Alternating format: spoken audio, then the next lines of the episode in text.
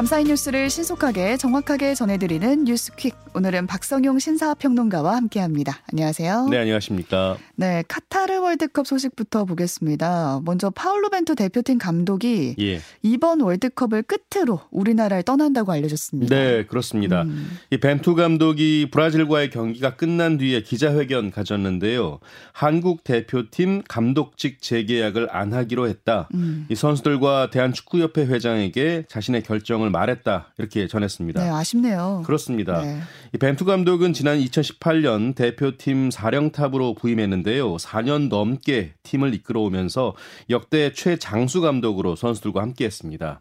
자 그런데 이렇게 벤투 감독이 더는 함께하지 않기로 한 데는 계약 기간이 결정적이었던 것으로 알려졌습니다. 음. 이 벤투 감독은 4년 뒤에 북중미의 미국, 캐나다, 멕시코 3개국이 공동 개최하는 2026년 월드컵까지 계약 기간을 보장해 주길 원했는데 이 하지만 축구협회 측은 카타르 월드컵에서의 결과를 확신할 수 없는 상황에서 일단 2023 아시아 축구연맹 아시안컵까지만 재계약한 뒤에 성적에 따라서 기간을 연장하는 방안을 제시했다고 합니다. 아, 그러니까 벤투 감독은 26년 월드컵까지를 원했고 예. 축구협회 측은 23년에 아시안컵까지만 계약을 하자 했는데 어쨌든 무산이 돼서 이번까지만 하게 된 걸로 지금 알려지고 있고요. 그렇습니다. 네, 다음 사령탑이 누군지도 지금 주목이 되고 있는 상황입니다. 예.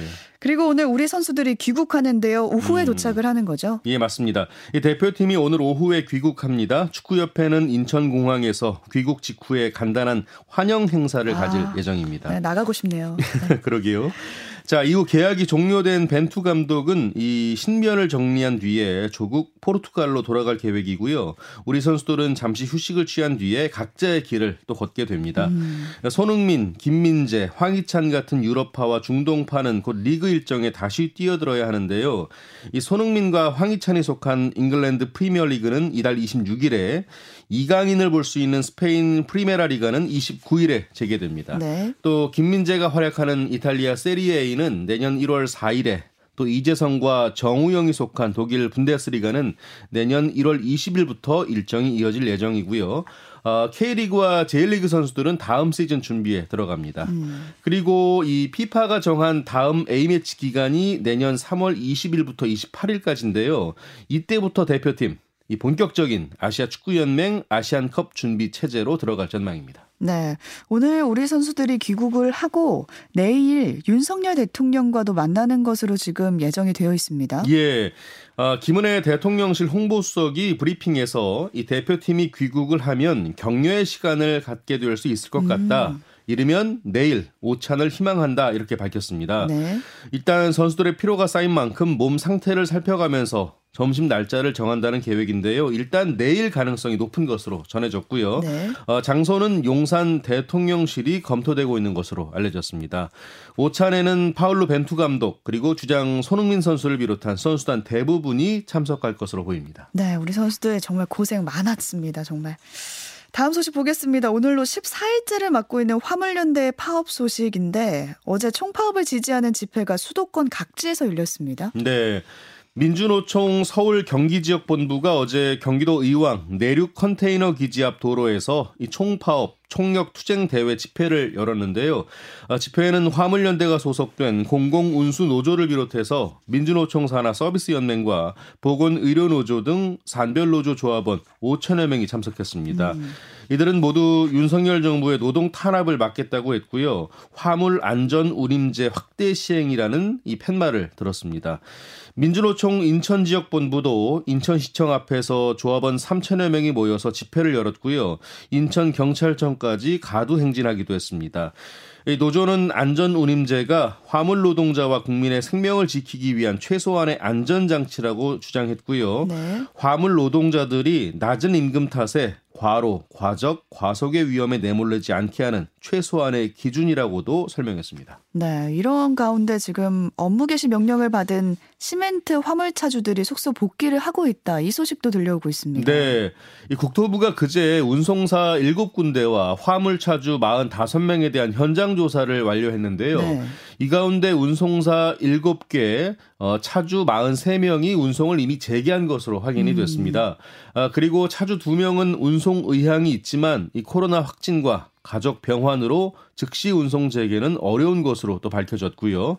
어, 어제도 국토부가 업무 개시 명령을 발부받은 시멘트 운송사와 화물차 기사가 운송을 재개했는지 음. 확인하기 위한 현장 조사에 착수했는데요. 이 조사 대상은 복귀 기한이 종료된 운송사 33곳과 화물차주 791명이었습니다. 이 정부는 업무 재개를 하지 않은 것으로 확인이 되면 1차 불응 시에는 30일 이하의 운행 정지, 2차 불응 시에는 화물 운송 자격 취소 같은 행정 처분을 내린다는 방침입니다. 네, 파업 사태는 좀 더 지켜봐야겠고요. 행정안전부가 이태원 참사 유가족들 가운데 일부에게 이상민 장관과 개별 면담을 제안했다. 이 소식 알려지고 있습니다. 네. 한겨레가 보도한 내용인데요. 음. 행안부가 지난달 말에 일부 유가족에게 전화와 문자 등으로 접촉해서 개별 면담을 제안했다고 합니다. 이 당시 연락을 받은 유가족은 다른 유가족들과 함께 면담하는 것인가 하고 물었고요. 이에 행안부 관계자는 아니다. 이 당신 가족만 면담하자는 것이다. 이렇게 음. 설명했다고 어, 일단 유가족 법률 대응을 지원하는 민주사회를 위한 변호사 모임은 전했습니다. 네. 이 연락을 받은 유가족들은 모두 만날 때가 아닌 것 같다, 부담스럽다 이렇게 행안부 쪽에 거절의 뜻을 전했다고 하는데요. 어, 이 때문에 유가족들이 모여서 이 장관에 대해 책임을 묻는 집단 행동을 차단하라는 의도가 아니냐 이런 비판이 나오고 있습니다. 음. 이와 관련해서 행안부 관계자는요 모임을 구성하길 원하는지 희생자 명단 공개를 원하는지 이 장관과의 직접 면담을 원하는지 등에 대해서 각자의 의사를 확인하기 위한 절차였다 이렇게 해명을 했습니다. 네. 다음 달에 윤석열 정부의 첫 국방 백서가 발간이 되는데요. 주목되는 점이 우리의 적은 북한이다 이 표현이 다시 부활한다고요. 네, 국방부가 밝힌 내용인데요. 핵개발과 군사적 위협을 지속하는 북한 정권과 북한군이 우리의 적임을 분명히 인식할 수 있도록 이 국방백서에 명기할 것이라면서 구체적인 표현을 검토하고 있다고 밝혔습니다. 어, 사라졌다가 다시 생기는 거네요. 네, 그렇습니다. 어, 이게 북한 체제를 적으로 규정하는 표현을 국방백서에 명시하는 건 이렇게 되면 지난 2016년 이후 6년 만입니다. 음. 이 주적 개념은 지난 1995년 국방백서에서 처음 사용돼서 2020년까지 일단 유지가 됐는데 다만 이후에 남북 화해 분위기에 따라서 2004년부터 이 직접적 군사 위협 등의 표현으로 바뀌었습니다. 음. 하지만 2010, 2010년 천안함 폭침과 연평도 포격을 계기로 이 그의 국방백서에 재등장했고요. 일단 박근혜 정권까지 유지가 됐습니다.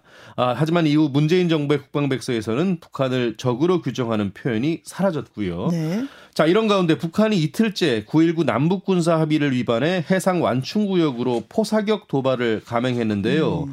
어제 오전 10시쯤부터 방사포로 추정되는 90여 발을 사격했고요. 오후 6시쯤부터는 10여 발을 추가로 사격했습니다. 이 보다 수위가 높은 도발을 기도하려는 것 아니냐 이런 그래서 명분 쌓기다라는 관측이 나오고 있습니다. 네, 어제 포사격 도발이 관측이 됐는데 지금 북한 동창리에서는 새로운 대형 로켓 발사를 위한 사전 준비 작업이 또 포착이 됐다고요? 네. 이 미국의 소리 방송이 보도한 내용인데요. 민간 위성 사진 업체 플래닛 랩스의 사진을 분석한 결과 이 로켓 발사대의 남쪽 구조물 아래쪽 부분에 대형 하얀색 물체가 매달린 듯한 장면이 포착됐다. 음. 이렇게 보도를 했습니다.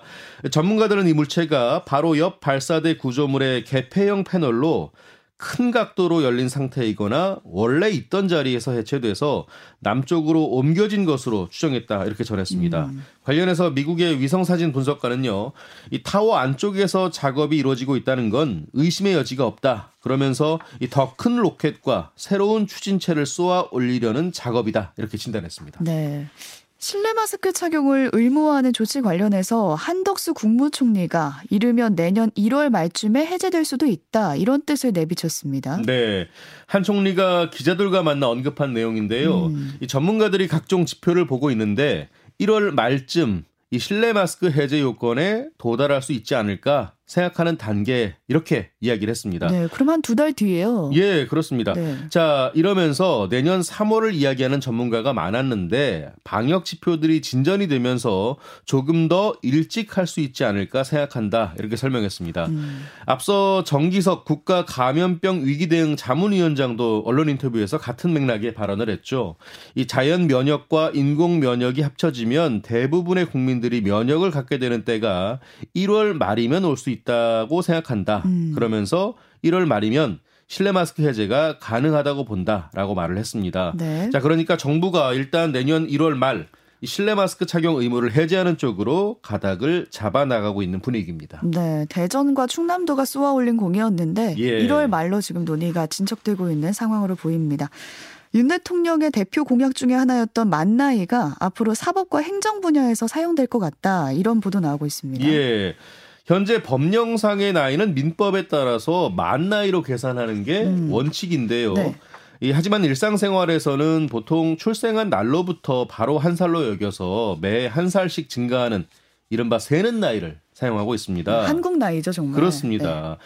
자, 또 일부 법률에서는 현재 연도에서 출생 연도를 뺀 연나이를 사용하고 있고요. 자, 그래서 이 그동안 이런 나이 계산 방식 차이 때문에 행정 서비스를 제공할 때 혼선이 빚어질 수 있다는 지적이 꾸준히 있어 왔습니다. 음. 이에 국회 법제사법위원회가 법안심사소위원회 회의를 열어서 만나이 사용을 명시한 민법 개정안과 행정기본법 개정안을 의결했는데요. 아, 그러니까 법안 소위를 통과한 이 개정안 나이를 계산할 때 만 나이로 표시할 것을 명시했습니다. 음. 이 개정안은 조만간 법사위 전체 회의를 거쳐서 국회 본회의에서 통과될 전망입니다. 네. 또 추태훈 SK그룹 회장과 노소영 아트센터 나비 관장이 이혼 소송 중이었는데요. 5년 만에 결론이 났습니다. 지금 결혼 34년여 만에 이혼하게 됐다 이 보도 나오고 있습니다. 네.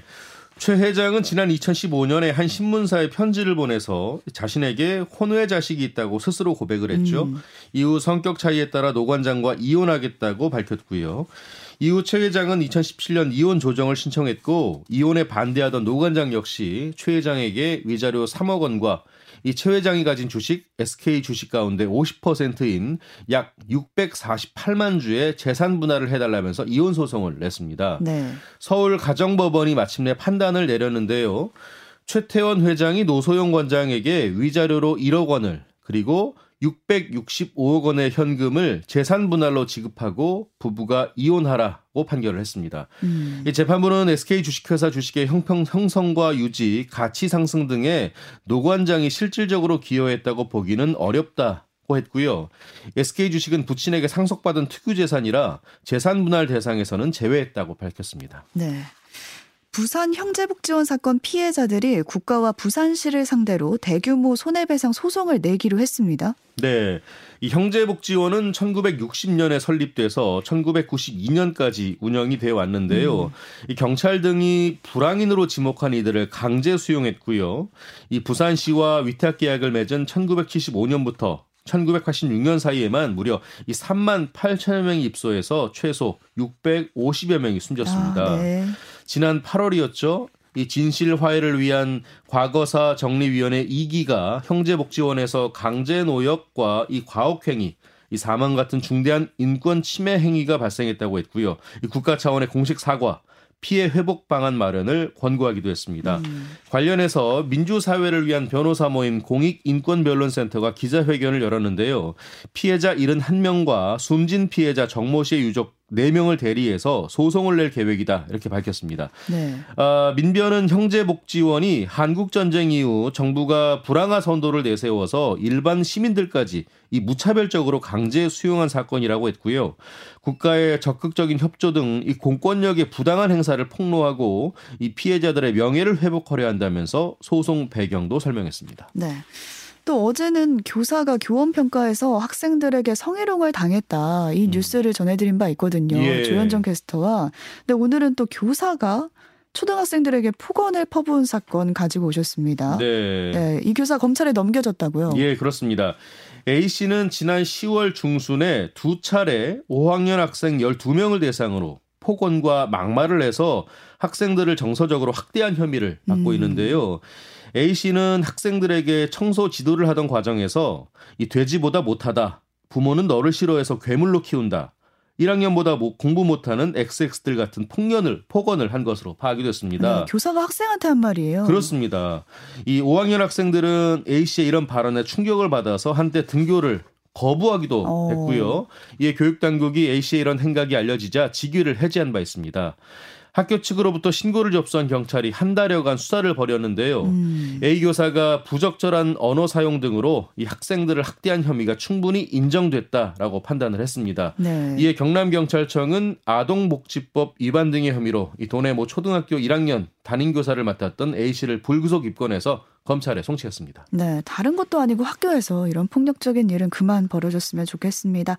오늘 박성용 평론가와 함께했습니다. 고맙습니다. 고맙습니다.